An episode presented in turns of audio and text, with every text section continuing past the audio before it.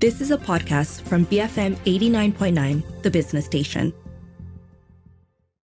Good afternoon. This is Earth Matters on the Bigger Picture. I'm Juliet Jacobs. RimbaWatch recently brought attention to the Department of Environment's approval of an EIA for a palm oil project in Pahang, which amounts to about 8,498 hectares. Now, the project involves the deforestation of intact natural forests, said to be nearly twice the size of Putrajaya, and is also said to be the largest single palm oil project approved in Peninsular Malaysia in recent years. But why is this happening, considering that the Malaysian Sustainable Palm Oil Certification, or MSPO does not allow for deforestation occurring after 2020. So today on the show, I'm joined by Adam Farhan. He is the co-founder and director of environmental watchdog RimbaWatch. We're going to discuss the major issues related to this project, including how the EIA was approved without there being adequate measures to mitigate impacts that include unavoidable adverse impacts to the area's ecology and biodiversity. And that's just the icing on the cake.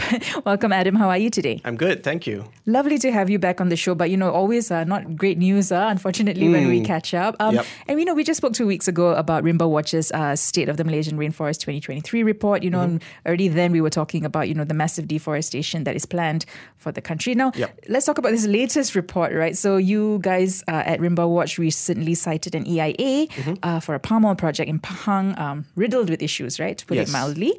Um, can you just talk to us a little bit about where exactly this project is going to happen? Yeah, so it's it's located in a former forest reserve. It was degazetted uh, a few years back.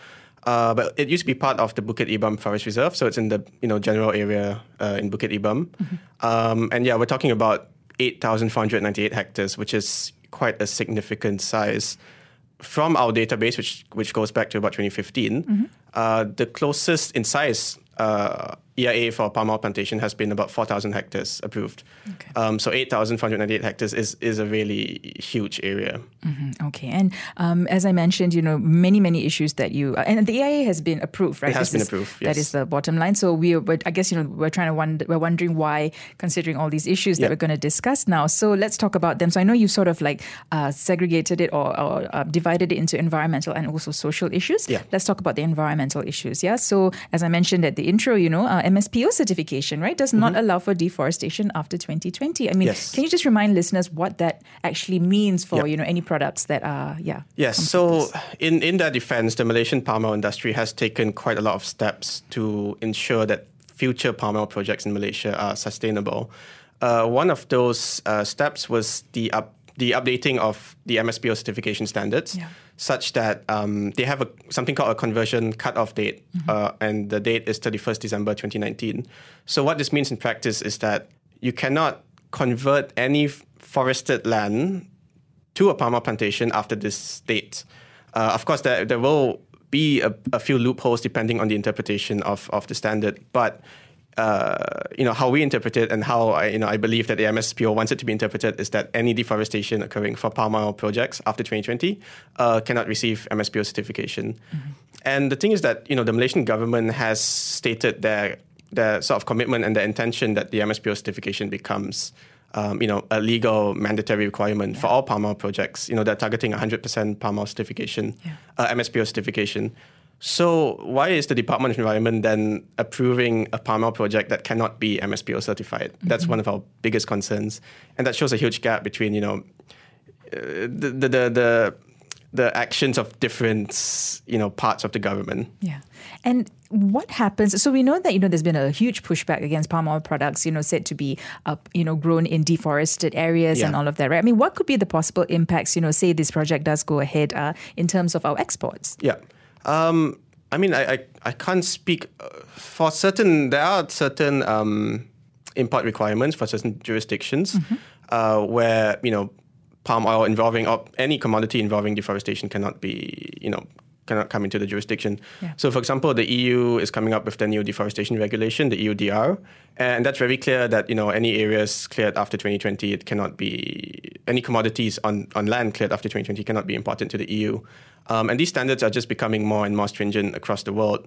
Um, so I don't see, you know, the thing is that this this there, there is so much international backlash, particularly from you know, premium markets, United Kingdom, the EU, so on and so forth, against palm oil because of deforestation. And if mm-hmm. Malaysia wants to improve the reputation of this industry, which is essential to our economy, they should not still be approving, you know, palm oil projects involving deforestation. This is just bringing the commodity's reputation, is dragging it deeper and deeper into the dirt. Mm-hmm. And I, I, mean, in your report, you also say that you know it doesn't make economic sense, right? Or there's no economic yeah. case for the project, right? Yes, I mean, if it cannot be MSPO certified, then that brings a lot of difficulties in terms of even the company being able to purchase saplings for palm oil mm. trees. There's there's all these different requirements. Um, and it just doesn't make any sense if it cannot be MSPO certified. Okay, all right. And um, just want to move on to the next uh, issue that you highlighted, and that, of course, um, unavoidable adverse impacts to the area's ecology and biodiversity. And this is, you know, according to the EIA itself, yes. right? I mean, it's stated there. Yep. Uh, can you talk to me a little bit about, you know, some of yeah. the, yeah. Yeah, so of course, I mean, the EIA does acknowledge the fact that um, about you know 8,500 hectares of forest are going to be cleared mm-hmm. and converted to a palm oil plantation that's not the issue. The issue is the fact that the EIA was approved despite not having any way to mitigate such impacts. Because when you when you really look at it, if you're going to clear, if your project involves clearing 8,500 hectares of forest, there is no way to mitigate that core biodiversity impact, yeah. which is the conversion of that forest. Um, and so the EIA talks about certain actions they're going to take, um, stuff like, you know, erecting wire fencing uh, around the perimeter of the project area to to reduce, you know, wildlife coming into the area. Um, they want to ban illegal hunting within the project site. They want to put up signs, you know, talking about the, the you know fines for illegal hunting. These are such irrelevant, yes. um, you know, irrelevant actions. This does not address any of the biodiversity issues. And you know, this according to the EIA, the project site has been, you know, animals such as elephants, leopards, and tigers have been, um, you know, spotted within the project site. So I don't see how the, the, the, the loss of habitat for these endangered species it cannot be justified by any of these you know mitigation measures that they're proposing in the EIA. The only mitigation measure that would be acceptable is just to not have the project. Yeah, yeah, and they didn't. And it's strange, right? They're just talking about things that will happen after. What's going to happen to the to the wildlife when they are clearing exactly. the area, right? Completely uh, not mentioned at all. Yeah. No. Okay. Yeah. All right. So yes, doesn't make any sense at all, uh, Adam. Yes. Uh, so okay, none of the measures addresses key issues as you mentioned. Um, so basically, we would have, um, and these are endangered species, right? Some yes. Are, yeah, definitely, right. We were talking about the tiger, which is of course critical, yeah. critically yeah. endangered. Um, but then you know, there's also like you said, elephant, there's tapirs as well, yes. sun bears as well, right? You mentioned. Okay, so um, all sort of falling under um, protected or considered to be near threatened. Um, then there's also something that you guys brought up, which is that the EIA fails to address the tremendous carbon stock loss that would result from this project, right? Yes. Can you talk to us about that? Yeah. Well, you know, forests they not only they store a certain amount of carbon um, in terms of so they store it in the trees, uh, so that's the above ground biomass, mm-hmm. and they also store it in the soil, and that's the below ground biomass. Um, so when you clear the forest, you are releasing this entire carbon store. Uh, basically, that is creating emissions from deforestation. That's one, and two is that you're removing the potential for that forest to sequester carbon, you know, over the years. Yep. Malaysia has various international commitments to preserve and, and enhance their carbon sinks, you know, under the United Framework, the United Nations Framework Convention on Climate Change, under the Paris Agreement, so on and so forth. Uh, and that's also reflected in domestic policies, you know, our national policy on climate change. The EIA, I mean, like I said earlier, there is, there is no way to mitigate the clearing of 8,500 hectares, and therefore there is no way to mitigate the, the release of carbon mm-hmm. into the atmosphere by the clearing of the forest. Mm-hmm. And it's very important to note that the carbon stocks in palm oil plantations are far lower than in a natural forest. Uh, in terms of sequestration, it changes depending on you know which which uh, source you're looking at. Okay. The science is very complicated and it's very um, it's kind of all over the place. Uh, but the the core point here is that natural ecosystems will always be more climate friendly than non-natural ecosystems. Mm-hmm. And I think that we've seen across the world, right? I mean, the science has proven, uh, proven yes. that over and over again. And uh, like I think you also mentioned, you know, we made all these sort of commitments, right, to yep. uh, to limit our uh, our to reduce our emissions. Uh, how is how you know this doesn't gel, does yep. it? Right? Okay. All right. So th- those were sort of the. Um, I mean, there is also, as you mentioned, you know, the human wildlife conflict, uh, mm-hmm. the loss of forest. Um, so there's yep. that as well. Now let's talk about some of the key social issues, right, that are highlighted. So I think we know, you know, for for decades, Orang Asli have had to you know, yeah, you know, wage courtroom battles, basically, yeah. erect blockades to assert their rights. And this is also happening uh, over here, right? Yes. So there's a lot of the project side that overlaps with uh, Orang Asli Tanah Adat. Yes, yes. The, the Orang Asli there have taken the initiative to do community mapping of their, their ancestral territory, the Tanah Adat. Um, and I mean, the, if you look at it on the map, the the project clearly overlaps with the entire, uh, you know, community boundary. Um, and the good thing in this case is that the Orang Asli are not, you know, they're not taking this sitting down. They are taking the project proponent uh, and the government to court over the approval of this EIA, um, and they're saying that you know this project is going to uh, greatly impact our right to a clean environment, uh, and that's going to you know impact their you know their lifestyles, their livelihood, their entire identity. Um, so it does not make sense as well that an environmental impact assessment is approved when there's an ongoing court case uh, involving you know the land that project uses. Yeah. It really does not make any sense. And just to be clear, they filed a judicial review, right? Yes. Okay, all right. And I want, I, I did uh, read that you know the EIA sort of uh, misrepresents or downplays the concept of customary land and indigenous land rights, right? Um, Yep. What is the issue here exactly? Yeah, well, the EIA, first of all, there's, there are two EIAs. Uh, the initial one uh, was rejected. Okay. And then they resubmitted the EIA, and the second one was approved. I want to make it clear right now that according to the EIAs that we have cited at RimbaWatch, the second EIA is pretty much either the same or a little bit worse than the first EIA Good gosh. uh, in terms of you know social and environmental issues and, and how they are planning to address that. So, for example, the EIA. So it's it's very clear the fact that you know the Orang Asli have filed a judicial review against the project. Um, you know, Macaranga did a story all about the connection between the Orang Asli there and the land. So it's very clear here that the Orang Asli need their customary territory, uh, you know, for the lifestyles, for their identi- for their identity. They need it for you know resources, um, and that they are against they're you know either completely or partially against the project. But the EIA states it, they make statements such as you know this project will have no impact on the Orang Asli livelihoods because they can access other forests. Oh, You know, convenient, right? yeah. And I mean that's that is not how land rights, you know, indigenous land rights work. I mean, I'm not an, a member of the indigenous community myself, but you know, based on what I understand, uh, customary territory is not something that can really shift. You know, if you lose one area, that area is completely lost. You can't just you can't just move the Orang Asli to another area, to another forest, just because you think that they look the same. That's you know, their their identities, um, their histories, their whole culture is is embedded in particular in a particular ecological niche. You know, in particular physical features Yeah. in in a particular environment. So you can't just move them around.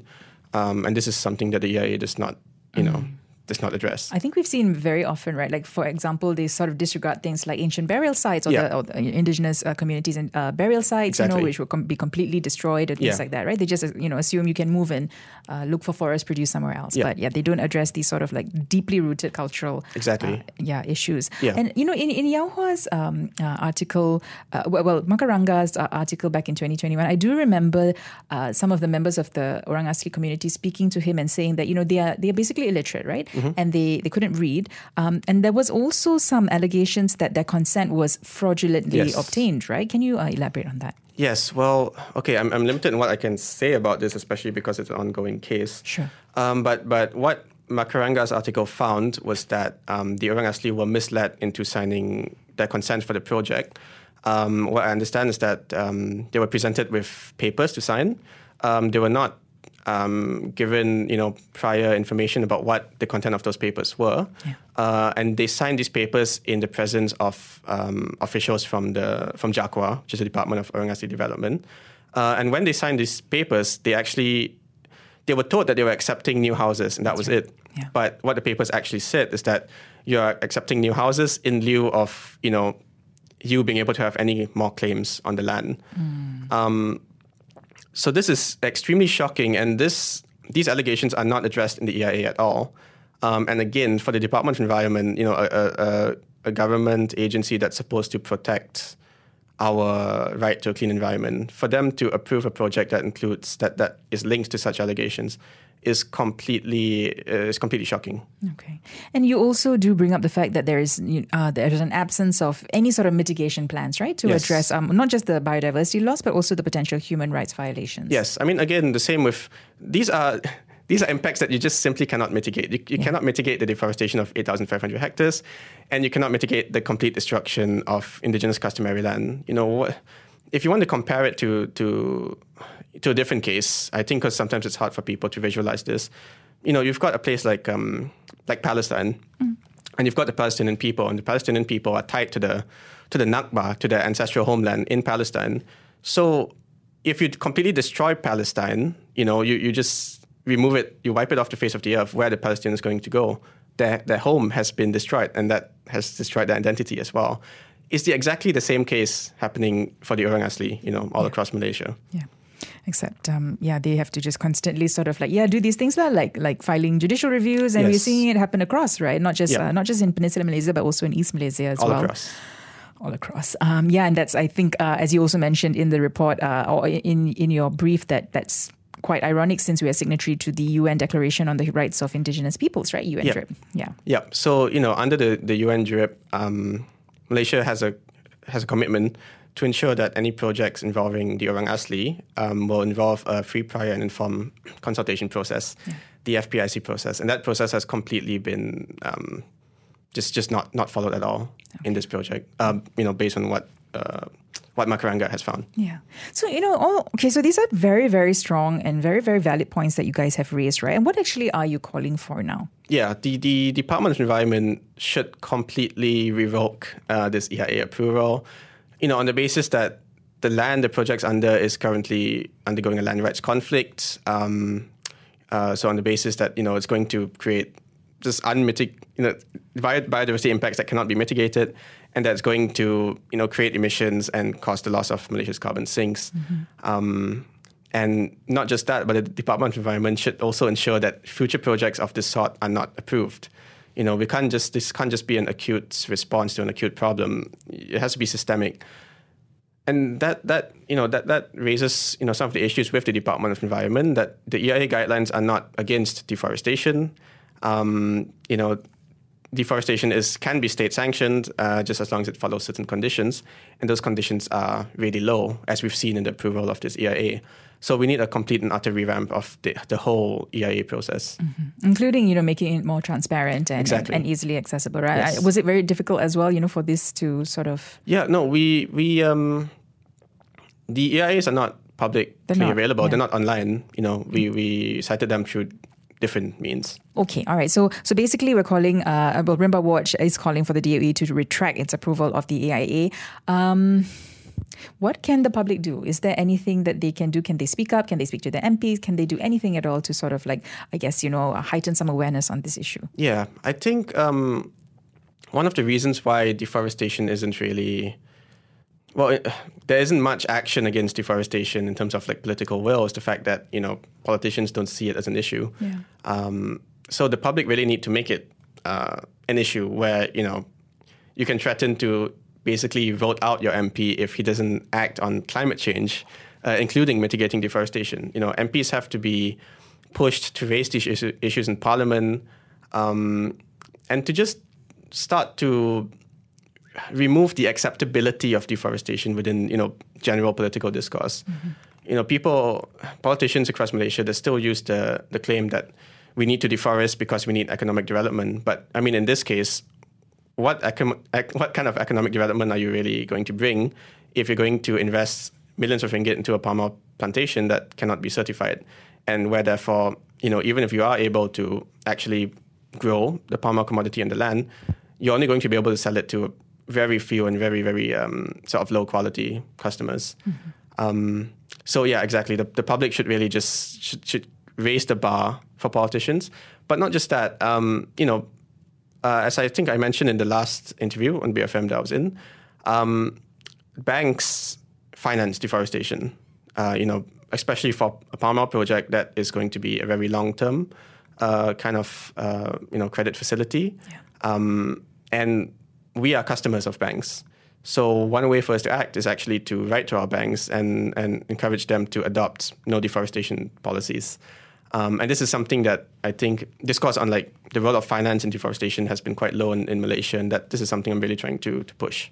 Okay. All right, so speak to your banks and also go and look and see what their uh, ESG sort of uh, uh, message yeah. is, right? What their what their marketing is about it, and see whether they're actually uh, following what they're uh, preaching. Exactly. All right. Well, Adam, thank you so much for joining me today, and you know, uh, thank you for doing the hard work that you do. You know, going through all these EIAs and you know, you. bringing this these issues to light. Of course, you know, if folks would like to get in touch, they can find you guys online. so just go to web.rimbawatchmy.com. That's yep. your website, but you also have social media channels, right? So there's Facebook, Instagram, and Twitter. Yeah. Okay. Yeah, just Google us and you should find us. Yeah, just Google RimbaWatch and you will find, uh, and you guys are constantly updating about other things as well, yeah. the different uh, work that you're doing. Thank you so much for joining me today. I've been speaking to Adam Farhan, co founder and director of environmental watchdog RimbaWatch. Uh, if you miss any part of our conversation today, you can always search for the podcast at bfm.my slash earth or you can find it on the BFM app. This has been Earth Matters on the Bigger Picture, BFM 89.9. You have been listening to a podcast from BFM 89.9, the business station. For more stories of the same kind, download the BFM app.